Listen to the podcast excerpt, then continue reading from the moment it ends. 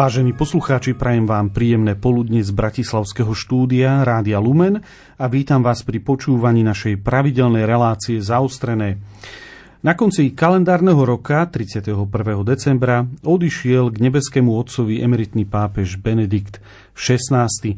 V médiách už zaznelo v posledných dňoch e, do pohrebu aj po pohrebe o jeho osobe, o jeho živote, o jeho diele množstvo informácií, ale my sa k jeho osobnosti vrátime aj dnes. Prečo? Lebo odišiel hlboko veriaci muž, ktorý za sebou zanechal tak obrovské dielo, že by sme o ňom mohli hovoriť hodiny a hodiny. Od mikrofónu z Bratislavského štúdia vám ničím nerušené počúvanie praje ľudovít Malík. V našej relácii dnes vítam katolického kňaza a publicistu Mariana Gavendu. Marian, vitaj. Ďakujem pekne, pozdravujem. A riaditeľa vysokoškolského programu kolegie Antona Neuwirta Branislava Kuliovského. Braňo, vitaj. Ďakujem. Páni, na úvod otázka pre oboch. Kedy ste sa vy po prvý raz stretli s osobou Jozefa Ratzingera? Kedy ste o nej počuli, Marian? Ja som počul, ani si to neviem zaradiť, mm-hmm. ale teda ako Ratzinger ešte ani nebol prefektom, ale jeho úvod do kresťanstva to bolo prvé, mm-hmm. s čím som si ho spojil. No a potom v Ríme ani si to nepamätám, lebo eh, som často sprevádzal putníkov na audiencie v stredy do Vatikánu a ráno obyčajne sme tam už čakali a veľmi často sa stalo, že práve prechádzal kardinál Ratzinger mm-hmm. z bytu, kde býval do svojho, do kongregácie, na, do práce, pravdu povedia, s tou takou aktokou pod pazuchou. E, a pre mo- našich ľudí to bolo zaujímavé, tak e, v tom som tak videl a často sa to stalo. Eminencia Slováci vás chcú pozdraviť, tak pekne prišiel, odfotili sa. E, keď sa stal pápežom, viacerí mi tie fotky poslali, že pamätáte si, my sme sa s ním fotili. Spýtal sa, skade sú také úplne jednoduchosti, ako keby sme tam stretli nejakého slovenského kňaza, že pozri, mám tu zo Slovákov, mm-hmm. ja neviem, e, z Prešova a, no, a išiel ďalej. Čiže, a to bol veľmi častý, teda tak spôsob. A medzi tým už samozrejme, keď som študoval, tak ma zaujímali jeho e, knihy, jeho články mm-hmm. a teda som ho vnímal aj cez Monsignora Zlatňanského, ktorý bol podsekretár na jeho kongregácii a tam som pomerne často za ním chodieval, takže sme aj cez taký ten komentár, čo sa deje na kongregácii, čo riešia mm. a tak ďalej, tak som to trošku tak videl zblízka. Mm-hmm. No a potom dodám, posledný no. rok v Ríme som býval v Campo Santo Teutonico, priamo vo Vatikáne, mm-hmm. kde on cestou do práce štvrtky chodil v našej kaplnke mal s nami, nás tam bolo 5-6 svetú omšu mm-hmm. a pár ľudí v kaplnke a potom raňajky. A to bolo úžasne vzácne znova. Počerkujem tú jednoduchosť, lebo neviem, čo z neho médiá robili, pancer kardinála. Jednak, že si sadol, kde bolo voľné. Žiadne, že ja neviem, pre kardinála tu zabrstola. Nikdy. To, čo bolo v košíku, obyčajne toho už moc nebolo chodieva, lebo ho všelikto ešte cestou zastavil. Kúsok toho džemiku typického nemeckého si tak natrel, popýtal sa mal som dojem, že tie moje anekdoty, ktoré ja sa mhm. zvyknem mm-hmm. hovoriť, sa mu páčili. No a keď sme e, v Rádiu Lumen, musím povedať, že veľmi často, keď tak Slovák, Slovensko, tak e, spomenul Aula, E, v seminári v Bratislave, mm-hmm. že na to nezabudnem. To bol tak silný dojem, tedy to bolo natrieska, že to bol taký potenciál duchovný, tak to ako trvalé si nieslo, že Bratislava to je Avla na Kapitulskej. Hej, bol tu práve v tom roku 1992 na stránkach e, tlačovej kancelárie KBS je tiež e, nahratý jeho príhovor, ktorý vtedy predniesol a Benedikt XVI, kto ho e, mal možnosť aspoň raz stretnúť v živote, tak väčšinou dá zapravdu tebe, Marian, že bol veľmi príjemný, veľmi ľudský, veľmi milý a veľmi pozorný a vnímavý e, voči tomu, čo e, ľudia mu hovorili. Braňo, ty kedy si sa stretol prvýkrát s Ratzingerom, lebo ty máš to, že si aj v našej relácii má svoj dôvod, takže ako to bolo u teba? Vďaka za otázku. Tak e, ja som nemal to šťastie a privilegium ako možno vy, ako otec Marian, stretnúť e, kardinála Ratzingera osobne. Ja si pamätám, že vlastne osobne som ho zažil iba v Čechách, keď bol na mhm. návšteve mm-hmm. ako pápež Benedikt XVI. Tam sme boli na púti. Myslím, že pri Brne, keď bol. A, ale teda moje stretnutie, e, ktoré teda závidím vám to osobné, moje stretnutie je viac s jeho knížkami. A ja som skončil bakalára v roku 2010 tuto na jezuitskej teologickej fakulte a som sa rozdoli študovať do Belgicka, do Luvenu, tiež teológiu pokračovať. A tam, keď som sa ešte po bakalári rozliadal, že čo ďalej robiť, Uh, tak uh, ma vtedy zaujal kurz uh, jedného profesora systematickej teológie, Livena Búveho, uh, o kresťanstve a súčasnej kultúre. A to, to sme tak o tom veľa diskutovali, nás to bavilo. A potom som zistil, že ten istý profesor je celkom akože e, znalec aj teológie Josefa Ratzingera. No a potom, keď som zvážoval, že čo budem robiť na diplomovú prácu a teda čo budem ďalej robiť, lebo tam už človeka pozývali k tomu, aby diplomová práca už bola smerovaná k tomu, čo bude robiť e, na výskume, na doktoráte, mm-hmm. tak som si povedal, že chlapec zo Slovenska e, z, z kresťanskej krajiny, čo budem vymýšľať, akože mal som ešte nejaké možno iné predstavy, budem študovať Josefa Ratzingera, je tu profesor, ktorý sa o to zaujíma, tak som v podstate, moje prvé stretnutie s jeho textami tak in, intenzívnejšie začalo proste v Lovene od roku 2010 v podstate. Takže ty si vlastne urobil doktorát na téma bola dielo Áno, téma bola e, konkrétne v jeho diele skúmať niektoré veci a uh-huh. ja som sa zaoberal hlavne jeho chápaním zjavenia tradície svätého písma, uh-huh. vzťahu medzi nimi, potom rozvoja, rozvoja doktríny, ako to on chápe, rozvoj tradície a potom e, to, či je dialogický alebo nedialogický. Veľká uh-huh. téma o Ratzingerovi v teológii je, že či je to akože uzavretý, skostnatený mysliteľ, ktorý drží uh-huh. iba niečo za uzavreté a s nikým nediskutuje, hlavne diskutuje so súčasným svetom a s vedou a tak ďalej, a, alebo je teda otvorený dialogický taký uh, ochotný počúvať a aj sa meniť, hej, a že a, ako, ako sa toto manifestuje jeho, v, v jeho uh, spisoch, no tak toto mm-hmm. som ja skúmal v podstate. A ešte doplňujúca otázka, tak ako hovoril e, Marian, otec Marian, že tá jeho ľudská stránka bola veľmi príjemná. Dá sa aj z tých textov, teologických textov, tak trochu vyčítať, aký to bol človek? No, tak eh, dá sa to vyčítať hlavne z takých tých jeho eh, autobiografických mm-hmm. poznámok. Máme viacero zachytených vlastne v jeho textoch od tých jeho, tých jeho memoárov ale aj teda tých rozhovorov s Petrom Zevaldom, tam veľa vieme s Vitoriom Mesorim ten v 80 rokoch, tak tam vieme akože, teda ja, ja viem, vy máte možno osobnú skúsenosť, ale ja som tam vedel akože cítiť niečo a potom, potom najviac sa človek tiež dozvie, keď takto sa stretne s ľuďmi, ktorí sa s ním stretli. Hej, to sa mne tiež stalo na nejakých konferenciách a tak ďalej a to bolo, to bolo niekedy pre mňa akože ešte zaujímavejšie, hej, že toho človeka, ktorý ja sú čítam formálne tie texty, tak keď mi niekto niečo povie zo zákulisia, tak to bolo veľmi, veľmi pre mňa zaujímavé raz som takto sa rozprával s Timothy Redcliffom, mm-hmm. to je vlastne dlhé roky, 10 rokov bol generálny predstavený alebo master Dominikánov a Angličán a on mi tak raz povedal, že to môžem povedať nie na začiatok teda, sme boli, to bola konferencia o kontroverznom dokumente Amoris Leticia mm-hmm. v roku 2016 no, vzlevenie situácia ohľadom teológie a vzťahu k magistériu katolíckej cirkvi je taká uh, problematická, by som áno, povedal áno. tak decentne. Uh, a teda tam bola veľmi veľká konferencia hneď po Amoris Leticia, bod zvratu sa to naz, nazývalo v podstate, alebo odtiaľ to nie je bod uh, môcť sa vrátiť späť, niečo, tak sa to volalo v angličtine point of no return. Uh, No a tam som, e, on bol tak jeden z hlavných speakerov, ja som tam mal tiež jeden, e, jednu pre, prezentáciu. No a počas uh, coffee breaku sme sa, som sa k mu prihovoril mm-hmm. a hovorím, že teda, že robím doktora do Ratzingerovi a tak ďalej.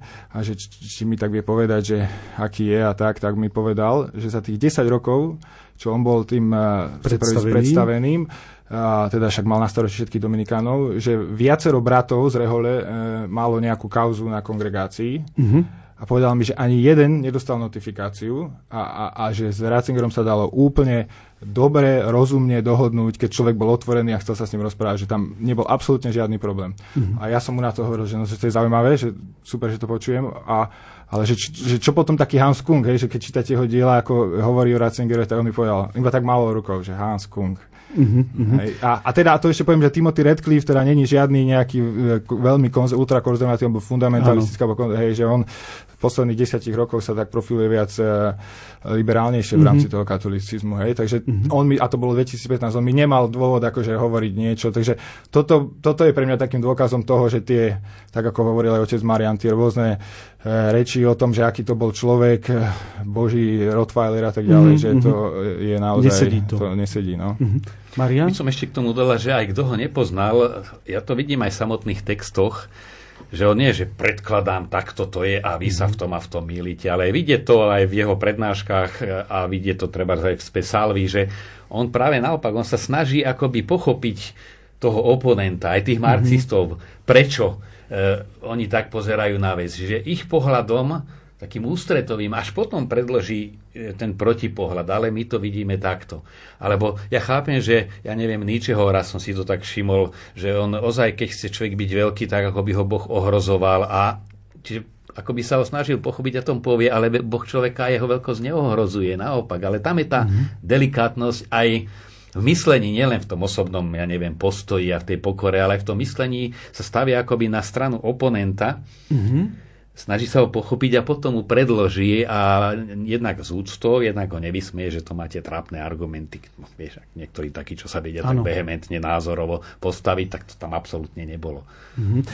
Vráťme sa e, k jeho e, životu ešte povedzme, že pred e, kňastvom aj ten celý prístup k životu, k situáciám, k riešeniu problémov môže mať pôvod aj v rodine, z ktorej pochádza, lebo vieme, že on pochádzal z bežnej bavorskej rodiny a vieme povedať, aká bola tá jeho cesta ku kňastvu? Nemusíme robiť dohady, mm-hmm. stačí si prečítať jeho duchovný testament z roku 2006 a to je značná časť toho mm-hmm. celého textu je práve za čo ďakuje rodine, matke, otcovi, konkrétne hovorí bratovi, sestre a e, kto pozná aj teda trošku podrobnejšie ten životopis, si to len dokreslí, že naozaj to bola taká veriaca rodina, akých ešte stále je a bolo veľa aj na Slovensku, kde on e, aj samotný ten vzťah k Bohu, aj tie prejavy vnímal, ako sa povie, s materským mliekom, alebo mhm. dýchal z tej atmosféry rodiny. No a on to jednak zdôrazňuje aj v tom testamente, to bol základ aj pre jeho teológiu. A hlavne toto bol, si myslím, keď už nejaký zvrat nastal u neho, keď sa to tak polarizovalo po koncile okolo komunia mm-hmm. a práve aj Hans Kung a ostatní, že si uvedomil, ale teológia má byť v službe viery ľudu. Mm-hmm.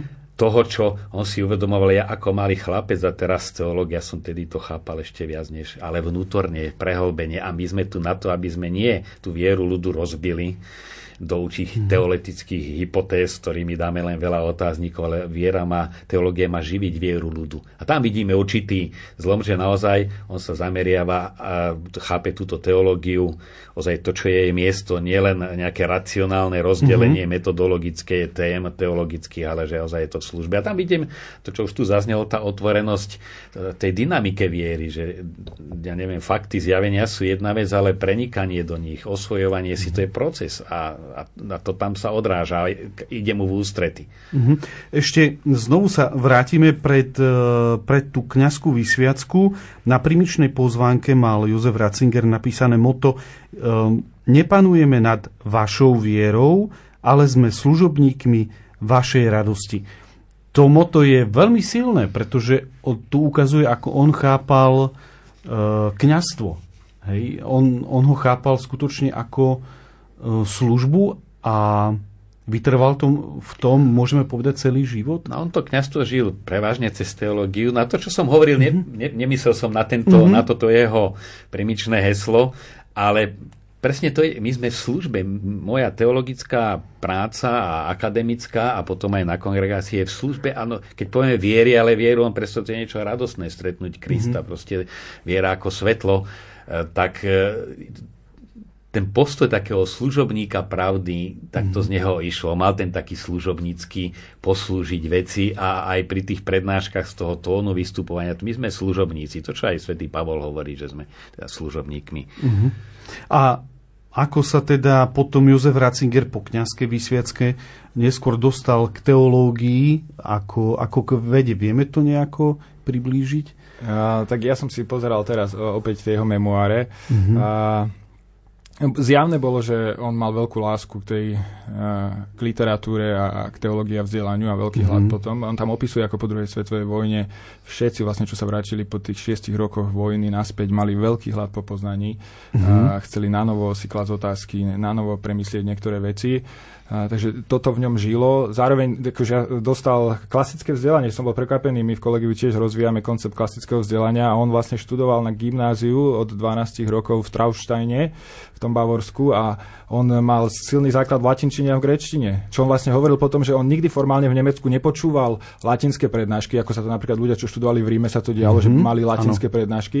Ale vďaka tomu, tomuto gymnáziu, potom keď išiel na koncil ako 35-ročný e, teológ, tak nemal problém nabehnúť, lebo koncil celý e, bežal Bol v latinčine. Nemal problém nabehnúť a pohode rozumieť. Práve vďaka tomu, že dostal takýto silný základ na tej, na tej škole. Takže dostal klasické vzdelanie, stretol sa vlastne cez to, že sa učil latinčinu s klasickými textami antických filozofov, mm-hmm. rímskych filozofov. Hej. Takže toto sa v ňom prebudilo. A potom je tam taká zaujímavá vec, akože pro zreteľnosť by sme mohli povedať Božia, že, že na konci toho teologického štúdia v Mníchove tak tam bola vypísaná taká súťaž uh, o, o, o prihlásiť sa človek mohol s prácou a keď tú prácu e, človek napísal dobre a vyhral tú súťaž, tak bola automaticky považovaná, uznaná za dizertačnú prácu v podstate. Mm-hmm. Hej. No a jeho, ten v tom roku, v danom roku vypisoval jeho akože učiteľ eh, Gottlieb Zongen túto tému a ho pozbudil, že, že mhm. Jozef mm-hmm. prihlása aj ty s tebou určite rátam. On sa prihlásil, napísal tú prácu a aj tu teda vyhral a teda toto tiež započalo jeho v podstate vedeckú kariéru, že potom ako skončil to klasické, klasickú formáciu za kniaza teologickú, tak bol nasmerovaný v podstate na to, že bude robiť vedeckú dráhu mm-hmm. uh, a potom aj v 53. Uh, skončil teda ten doktorát o Augustínovi. Áno. Takže celý čas, a to je zaujímavé aj na tom jeho kňažskom povolaní, mm-hmm. že aj keď ste prečítali to moto, že zaujímavé je, že on iba rok robil takú echt pastoračnú prácu mm-hmm. vo farnosti. Že, že, potom on, išiel do... že on bol do značnej miery uh, hneď potom akože taký kňaz, ktorý vyučoval a za, zaobral sa štúdiom, čítaním kníh, mm-hmm. publikovaním. Mm-hmm. Uh, a podľa mňa, že v tom sedí to, čo hovorí otec Marian, že tam cítiť v tom Uh, takú službu, hej, v niečom takú mm-hmm. odozdanosť a pokoru. Ja som to tam tiež cítil a vnímal v tých mm-hmm. textoch. Maria? Tam by som nadviazal náš rektor, mi hovorila veľmi dobre jedno veto, že uh, víš, Mariane, kto chce písať poéziu, musí poznať gramatiku, lebo mm-hmm. inak sú to zlátaniny. Mm-hmm. A to boli títo veľkí teológovia, či Pater Delibak, von Baltazar, Ratzinger. Oni mali veľmi pevné základy a nielen v jazyku a v ale aj v teológii, patristiku. A potom mohli niečo nové, ale potom prišla generácia, ktorá bola bez týchto základov a tí poletovali mm-hmm. od, od jedného extrému k druhému. Ale to naozaj tie, tie dobré základy, to, ten poklad zjavenia, ktorý aj on si osvojil, tak e, na, na tom stával, však to vidíme potom celkovejšie cez patristiku. Na to Margo pastoračný, nepastoračný. Poznám veľa kniazov, ktorí sú celý život v pastorácii, a vôbec nemajú pastoračný prístup. Buď sú e, intelektuáli, knihomoli, nevedia ľuďom povedať jednoduchú vec jednoducho. A poznal som profesorov, ktorí mali pastoračný prístup. Mm-hmm. Aj k študentom, že sa sklonil, tak čo čítaš, rozumieš tomu, poď na kávu, vysvetlím ti to na Gregoriane mm-hmm. častý. A, mhm. že, a k ľuďom, potom aj samotná téma a ako je spracovaná, že či sú to témy, ktoré pália ľudí, naliehavé, alebo si vyberám nejakú teoretickú kombináciu archívnu. Aj tam sa prejavuje ten pastoračný prístup. No to je, keď pozeráme tvorbu, aj témy, aj spracovanie u Ratzingera, tak tam to cíti, že on sa dotýka toho, čo, čo ovplyvňuje život ľudí. Mm-hmm. No aj moja osobná skúsenosť s ľuďmi e, typu profesor e, Ratzinger, teda s, ľuďmi, ktorí majú za sebou štúdia, aj sú úspešní v tej teológii, z Ríma je taká, že boli to veľmi pokorní, veľmi skromní, veľmi pokorní ľudia, ktorí e, vždy sa vnímali skôr, že vedia toho menej ako, ako viac a ten ich prístup potom k ľuďom sa, sa to odražalo v tom prístupe e, k ľuďom, s ktorými sa e, stretávali, ale prišiel druhý vatikánsky koncil, on vtedy ešte ako kňaz, tam bol pozvaný ako teológ, môžeme povedať, že to bola nejaká v jeho živote nejaká veľká zmena, alebo môžeme to, ako dnes hovoria, že, že jeho príspevok v niektorých dokumentoch druhého Vatikánskeho koncilu bol zásadný? Je to možné takto povedať? No, pravdou je, že eh, na to, aby sa človek stal známym, sú dve veci potrebné, talent a šťastie určite. Mm-hmm ako Kissinger v politike. On bol prekladateľ tým americkým dôstojníkom, tlmočník, lebo vedel jazyk. A cez nich sa zrazu vyšvihol. A tu na, naozaj to bolo e, príležitosť, že kardinál Frink, ktorý zase mal meno medzi teda otcami koncilu veľmi vysoké, si jeho vybral e, za pomocníka, ale ano. ten sa zrazu tam, zrazu sa ocitol na vysokom piedestále, ale on na ňom zažiaril tým, že tým, čo vedel. A to ani nebol až taký rozsah vedomosti, ale to, čo charakterizuje ten nový pohľad. Mm-hmm to, čo hovorí Karol Kalaj vo prifotení, nikdy nefoť tam, kde už všetci fotia, choď inde, lebo tedy to bude zaujímavé. No a on do tých aj diskusí práve ten taký akoby nový, nový uhol pohľadu, alebo ta, ten dar syntézy, ako sa na veci pozerať. No a to, to je niekedy to odblokuje, keď aj diskusia stagnuje tam o tých prameňoch zjavenia, mm-hmm. aj schéma, ktorá bola navrhnutá na koncila, išlo to akoby do slepej uličky, E, tradícia, celé to ponímanie e, svetého písma, či je naddogmová tá celá diskusia. No tak a on tam to takou ozaj tým no, novým sviežým pohľadom a práve že teda spolupracoval na jednej z podstatných konštitúcií o Božom zjavení, kľúčových, aj keď krátkých, Lumen Gentium je rozsiahlejšia, ale teda na tom stojí celá aj teológia a život viery na Božom zjavení. No tak to samozrejme, že hovorím, určitá genialita, nápad mm-hmm. a post, na ktorom ho zase vyniesol kardinál Frinks. Uh-huh. Uh, ty si mal možnosť nejak pri spracovávaní tých dokumentov sa k tomu dostať? Áno, no ja som sa dosť zaoberal týmto uh, ranným Ratzingerom uh-huh. a teda týmto jeho aj účasťou na koncile a hlavne hodne som sa zaoberal jeho habilitačnou prácou v Bonaventurovi. Tak podľa mňa to sedí, že je tam istá ruka prozreteľnosti v tom, v tom jeho živote zaujímavý je spor medzi tým, že ako sa prvýkrát stretli s kardinálom Frinksom. Eh, on eh, opakovane aj v posledných rozhovoroch mm-hmm. hovorí, že teda bolo to na nejakej konferencii, kde predniesol nejaký text ku koncilu a potom si ho kardinál zavolal a sa ho začali spolu diskutovať. Kdežto kardinál Frinks v 70. rokoch tiež napísal memoária, kde hovorí, že, že to bolo na nejakom koncerte. Mm-hmm. A dokonca jeho komorník to potom aj potvrdil nejakým listom tomu písateľovi tej autobiografie.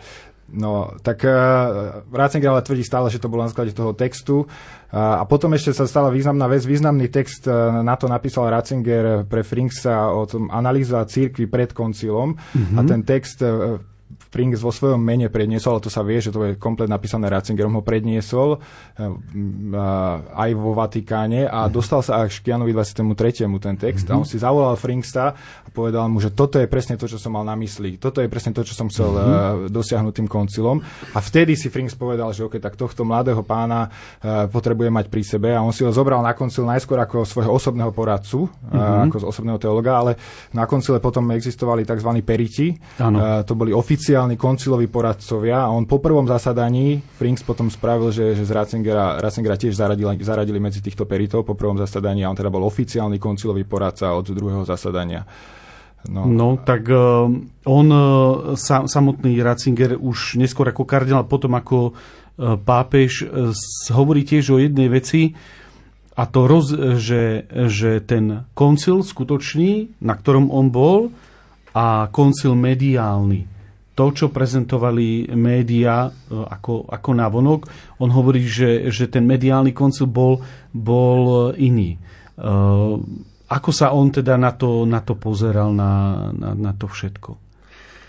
No to je stále je to iné. Čo je mediálne, stačí si zobrať e, poslednú pápežskú návštevu, že o čom bola a ako podali médiá. Stačí sa pozrieť na pohreb pápeža Benedikta, mm-hmm. lebo už aj ten máme za sebou. No, skutočnosť a mediálne podanie je často rozličné a keď ide o koncil, kde vytrhli pár prekoncil nepodstatných vecí, keď mhm. človek mm-hmm. naozaj sa zahlbí do toho, čo je na koncile povedané. A zoberme si len Sacrosanctum Concilium o liturgii, e, tak a čo po koncile jednak e, média a potom aj tá taká tá prvá vlna tej povrchnej praxe, že vyhoďme všetkému, čo dnešný človek nerozumie, sa cenné veci ničili, No a potom sa ukázalo, že nie. Tí ľudia, keď máme tie prázdne holé steny v kostoloch, bežia k pravoslávnym, lebo tam sú ikony, tam je čosi. Mm-hmm. No a čiže to boli také tie, jednak taká tá lacná túžba po zmenách, čo on sám hovorí, ktoré znehodnotili, že sa ne, ani neišlo do hĺbky, čo koncil hovorí. Mm-hmm.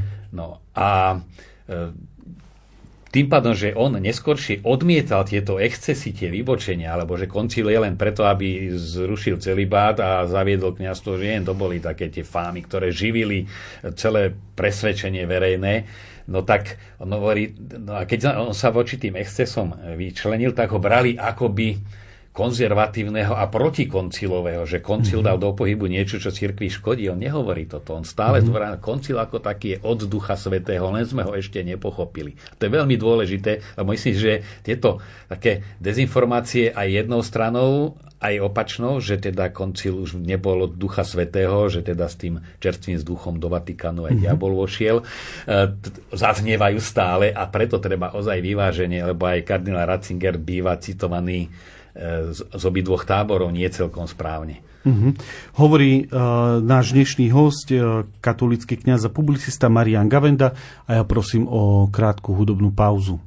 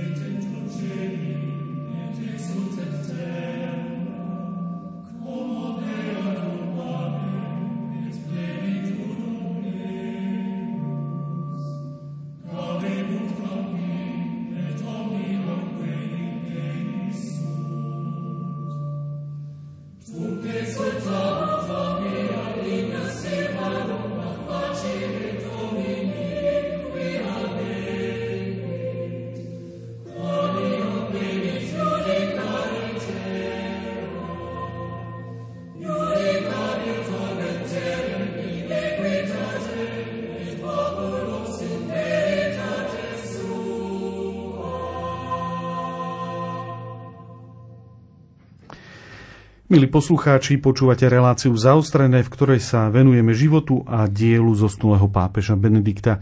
16. venovali sme sa osobe Jozefa Ratzingera a jeho životu v rodine teológii a teraz sa posunieme ďalej. Bol to teológ, ktorý sa stal pastierom duši a neskôr prefektom a potom svetým otcom. V roku 1977 už bol Jozef Ratzinger, veľmi známy, excelentný teológ a bol vtedy vymenovaný za arcibiskupa Mníchova a Freisingu a stal sa z neho teda pastier duší. Ako sa zhostil tejto úlohy, ktorá mu bola zverená? Tak ja, ja opäť z toho, čo som čítal, tak mm-hmm. zaujímavá vec bola, že hovoril, že sa nesnažil dávať veci pod koberec, mm-hmm. ale že sa snažil ich riešiť a, a konfrontovať. Že si nemyslí, že, ú, že úrad kniaza a biskupa by mal byť taký, že sa tvári, že, že nevidí a že nepočuje, ale že sa vždy snažil teda... A to potom aj na tej kongregácii, hej, že on sa nevyhýbal konfliktom, aj keď mu to nebolo prirodzené, ale tak asi toto viem povedať ja k tým krátkým 3-4 rokom, ktoré, mm-hmm. ktoré bol, slúžil ako biskup v Mnichove. Mm-hmm. No, vymenoval ho za arcibiskupa ešte dnes už svetý e, Pavol VI a vlastne úmrtím Benedikta XVI. zomiera posledný kardinál, ktorý bol vymenovaný e, Pavlom VI. Hej, takže končí skutočne taká nejaká éra, povedzme, Pavla VI ale bol teda arcibiskupom 3-4 roky. A potom zrazu bol vymenovaný, no zrazu, bol vymenovaný za prefekta kongregácie pre náuku viery. Mm, ty si ho, Marian, ako si už povedal, mal možnosť neskôr stretávať počas svojich štúdií v Ríme. Ako vtedy na teba pôsobil, respektíve ty si nám rozprával, ako, ako ako je on uh, de facto spojený istým spôsobom aj so Slovenskom v tejto veci. No, ešte k tomu mm-hmm. arcibiskupskému pôsobeniu len jedna vetička, mm-hmm. bo hovoril, to bol teoretik, to bol teológ, mm-hmm. ale nevidel, čo je život. To, tá prvá časť platí, ale on bol teológ, ktorý nebol, že by písal hrubé zväzky zavretý v knižnici ako rutinný teológ on mal, čo by som ja povedal, teologickú intuíciu a to nám netreba mať e, veľké buchle napísať. Veľké diela neraz sú krátke, ale tá novosť a potom byť na čele arcidiecezy a také obrovskej, to znamená tisíce praktických problémov. To povie už každý farár vo väčšej farnosti, každý biskup povie, čo aj malá dieceza, čo obnáša v tej dennej rutinnej práci. No a on, pre neho to bola aj obeta. Lebo v najlepšom roz, rozlete tvorivom zrazu musieť byť na čele arcidiecezy, taká rada, ekonomická rada, mm. pastor a to išlo jedno za druhým, takže to, to bola veľká starosť, obeta. Veľká obeta, áno. Veľká obeta. A to isté, e, ešte ťažšie bolo stať sa na, teda dostať sa na, celú, na čelo síce kongregácia pre náuku viery, ale to by som povedal ako svetový fyzik, ktorý mal, by mali zúčiť na gymnázium fyziku. Mm-hmm. Študentov, ktorí o nej skoro nič nevedia e, to bola služba, lebo tam to treba pripomenúť, chodili na Adlimina biskupy, každých 5 rokov, ako vieme, z celého sveta. A vždy aspoň jeden biskup, ktorý mal na starosti tú teologickú problematiku, ja neviem, komisia pre teológiu, alebo teologická komisia biskupskej konferencie, ako máme aj na Slovensku, v rámci Adlimina referoval na jeho kongregácii, aká je situácia s katechézou, aké teologické prúdy sú tam, aký vplyv to má na myslenie ľudí, mm-hmm. na to a tomu prichádzalo 24 rokov pravidelne z celého sveta, kde on ale musel riešiť, niekde vidíme už tie väčšie kauzy, tie statusy rôzne, alebo potom už aj tie notifikácie, že mm-hmm. tam treba dať pozor. A to bolo treba vypočuť si a posudky a názory. Ale ako tvorivý vedec on riešil rutinné malé problémy. Ale zase samozrejme aj malé problémy, keď zoberieme v medicíne, aj malé choroby, keď skúsený lekár za to istou diagnozou vidí oveľa viacej než neskúsený preto ich vyhľadávame. Že? No a tam sa naozaj tá, to jeho riešenie, takéto globálne celocírkev, prúdenie, ja neviem, ten, ten diktát relativizmu a proste, tak on to videl rozmenené na drobné, čo to vo svete robí. No a toto, tam sa spájalo, že on bol teológ, ale bol, stále mal na, prst na pulze aj na tejto tzv. zdanlivo teoretickej kongregácii. On stále prichádzal do kontaktu so životom. Mm-hmm. No ale teda ako, ja, dobre. ako sa on dostal? No, to sú len dve, nie, aby som nešiel do široká, ano. rozprával to osobne, je kardinál Korec, ktorý, eh, kardinál Tomko, Tomko, s ktorým som robil teda knihu rozhovorov. Eh, inak 56 hodín nahovoril počas prechádzania postupne bez akéhokoľvek podkladu. Uh-huh. A tam boli dva také momenty. Jednak po koncile bol Jozef Tomko bol tedy na kongregácii tiež pre náuku viery, a teda dôležitú funkciu tajomník doktrinálneho oddelenia, poverený vytvoriť Medzinárodnú teologickú komisiu aby teológiu netvorili len profesori z rímskych univerzít, ale teda zo sveta. No a tam on menoval, zaujímavé, mi to ukazoval v archíve, eh, koho pozval. A medzi tými veľkými teológmi, ako bol Deliba, Gránera, tak pozval mladého teológa Ratzingera. Mm-hmm. A mladého E, tiež teológa, a skôr filozofa Karola Vojtilu. Mm-hmm. To ktorý bol ešte vtedy známy vo svojej dieceze Ratzinger aj v, na, v tom teologickom poli, ale ocitnúť sa v, v Medzinárodnej teologickej komisii, ono dostal vlastne v rámci Vatikánu a církvy ako teológa na, na vrchol. Mm-hmm. A druhýkrát to bolo práve menovanie za prefekta, že bola synoda o rodine, 81., ktorú bol generálny tajomník synody bol kardinál Tomko a on bol poverený Jánom Pavlom II zostaviť celý ten, celý tú procedúru a v rámci nebolo veľmi dôležité menovanie generál, alebo rea, hlavný relátor synody, ktorý celé to, tú diskusiu úžasne rozsiahlu, koordinuje a vedie k nejakému záveru. A vďaka tomu vedľa Jana Pavla II. celý mesiac, lebo on tam chodil poctivo, z jednej strany sedával Tomko, z druhej Ratzinger. No a on si ho tam všimol, že a o pár mesiacov bol v Ríme. Áno, Takže zase, ja, ho, ja som hovoril, že Tomko to je taký boží výhybkár, že mm-hmm. samozrejme Božia vola je podstatná až všeličo iné, ale boli tie momenty, kde on hodil tú výhybku, že to nešlo tým smerom, ale tým. Mm-hmm. No, Jozef Ratzinger súhlasil nakoniec so svojím vymenovaním za prefekta. Nebolo to úplne jednoduché, lebo uh, nebola to... Jozef Ratzinger nikdy nebol kariérista, ktorý by hľadal nejakú kariéru, takže on nechcel len tak ľahko zanechať e, arcidiecézu, ktorej tiež v podstate dal istý sľub, že ju povede nejaký, nejaký čas. takže nakoniec ale súhlasil a pod podmienkou, že bude môcť aj, môcť aj naďalej písať, venovať sa teológii. pokračoval ďalej ako teológ? Alebo už sa nechal iba pohltiť tou prácou na kongregácii? No, to bola jedna z podmienok, myslím, ktorú dal Janovi mm-hmm. Pavlovi II, že, že teda však to muselo byť veľké utrpenie, keď si tak zoberiete, on už mal okolo 50 rokov eh, a vtedy, vtedy ten teológ má pocit, že už, už tam vie priniesť niečo svoje, niečo originálne. Mm-hmm. Keď načíta to všetko, to sa tak okolo tej 50 kryštalizuje, že už vie niečo. A on cítil, on to aj opisuje, ako cítil, že už sa niečo tvorí a že už má má čo povedať, niečo vlastné, niečo originálne, vytvoriť nejaký systém a to sa mu vlastne nikdy nepodarilo. A tu som chcel povedať, že sa akože šíri taký narratív, že hlavne Kung ho dosť živil, že, že, že na začiatku Ratzinger bol otvorený liberálny teológ, mm-hmm. ale potom dostal tú mitru na hlavu, alebo t, hej, a, a stal sa z neho konzervatívny teológ, vlastne sa stal ako nejakým područníkom No ale to, sa úplne, to nie je úplne pravda. Napríklad z toho sa tu dá vyčítať, že to nie je pravda, že on stále sa nadial, že bude môcť sa vrátiť k tomu, tomu svojmu povolaniu teológa. Hej, že napríklad aj v 90. rokoch on žiadal opakovanie Jana Pavla II., aby, aby mohol ho prepustiť.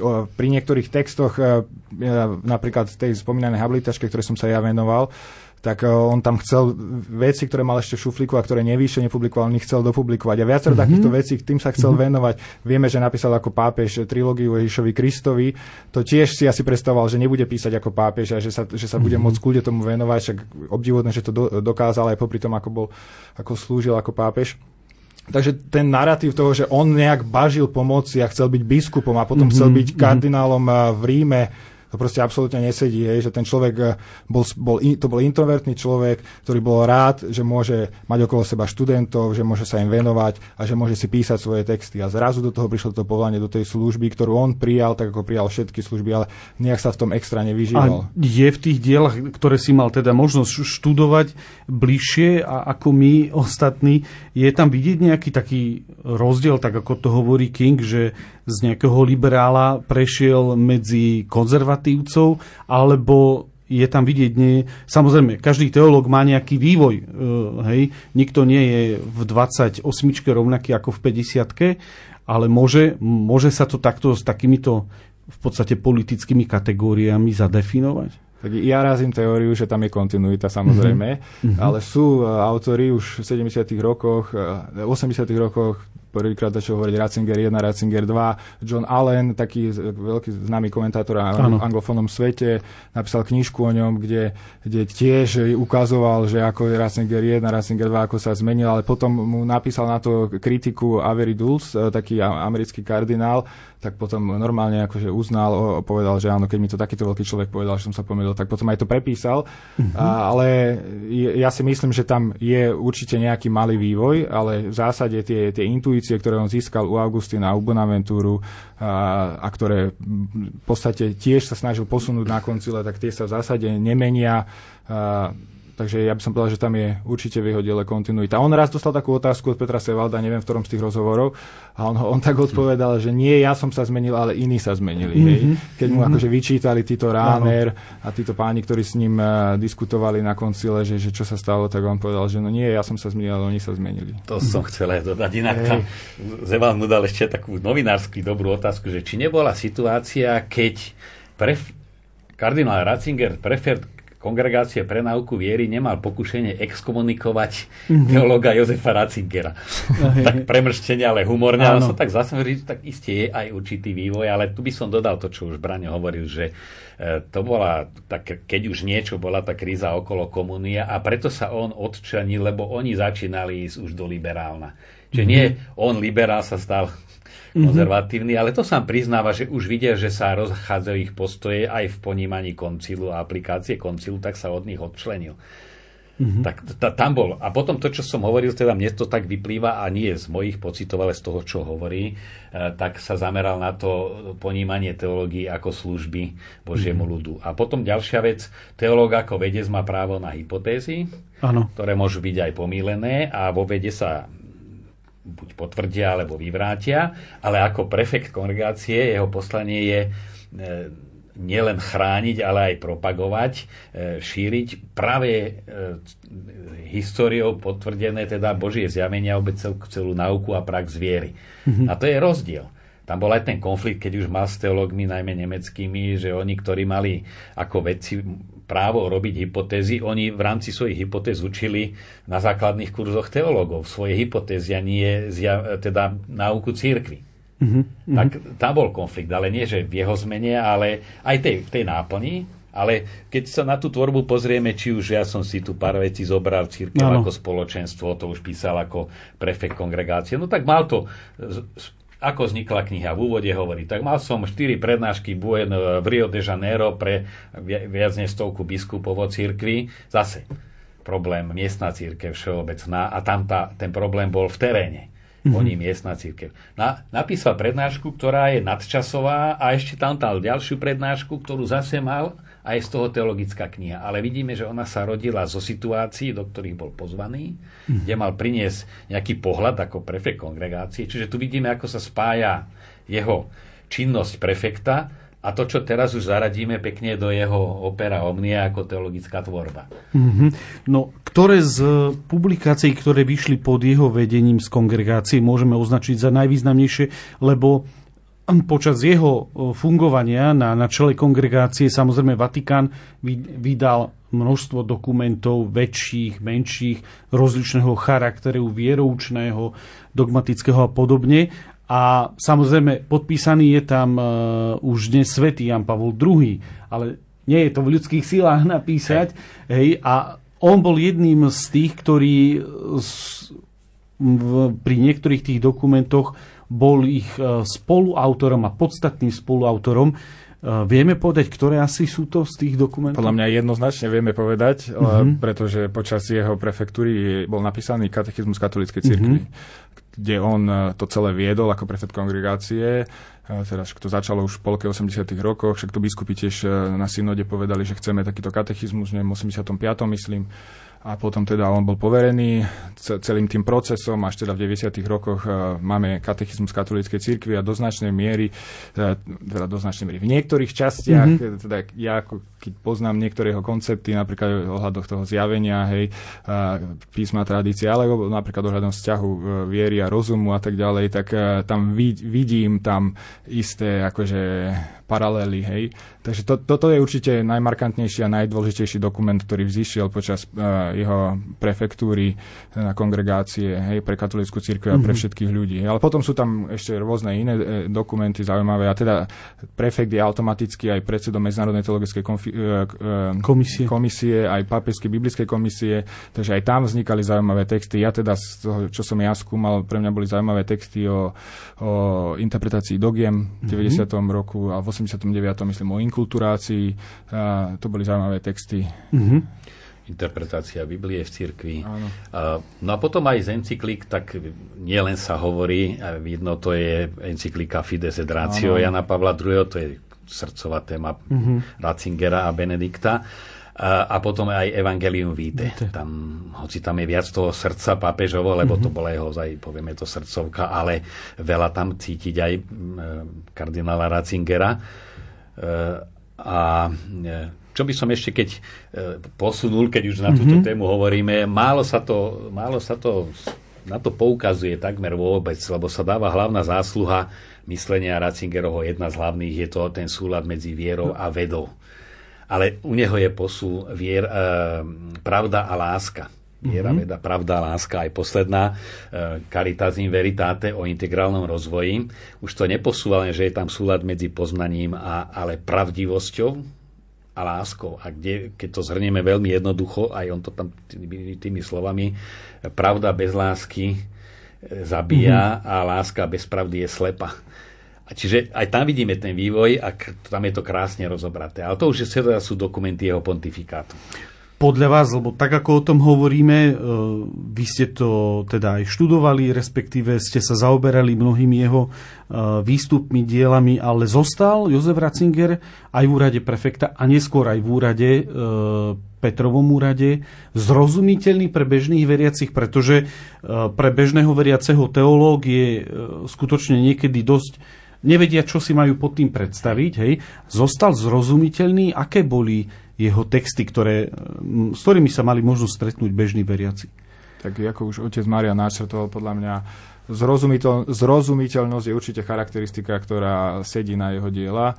Práve preto, že už e, po tom 77. 81. on nemal šancu sa úplne, že teraz idem 4 e, mesiace študovať nejakú konkrétnu vec mm-hmm. v archíve a teraz niečo vyťahnuť. To ne, nemohol robiť tak, takomto zmysle prísne akademickú teológiu, proste mm-hmm. on mhm. nemal šancu robiť. Uh, ale, ale snažil sa aj z tej pozície, v ktorej bol, vlastne bol prefektom, k nemu prichádzali rôzne podnety z celého sveta, čo sa riešilo, tak sa snažil vstúpiť do tých debát, aj do nich vstupoval, aj do tých živých debat, tak ako otec Marian povedal. Mm. A, a tým, že to, to nebolo veľmi učené akademické a tak uh, citované, tak, tak to bolo určite zrozumiteľné pre bežného človeka. Aj hoci kto, kto si teraz zoberie jeho texty, tak podľa mňa nemusí byť odborník a dokáže porozumieť, e, čo píše a čo hovorí. Mm-hmm.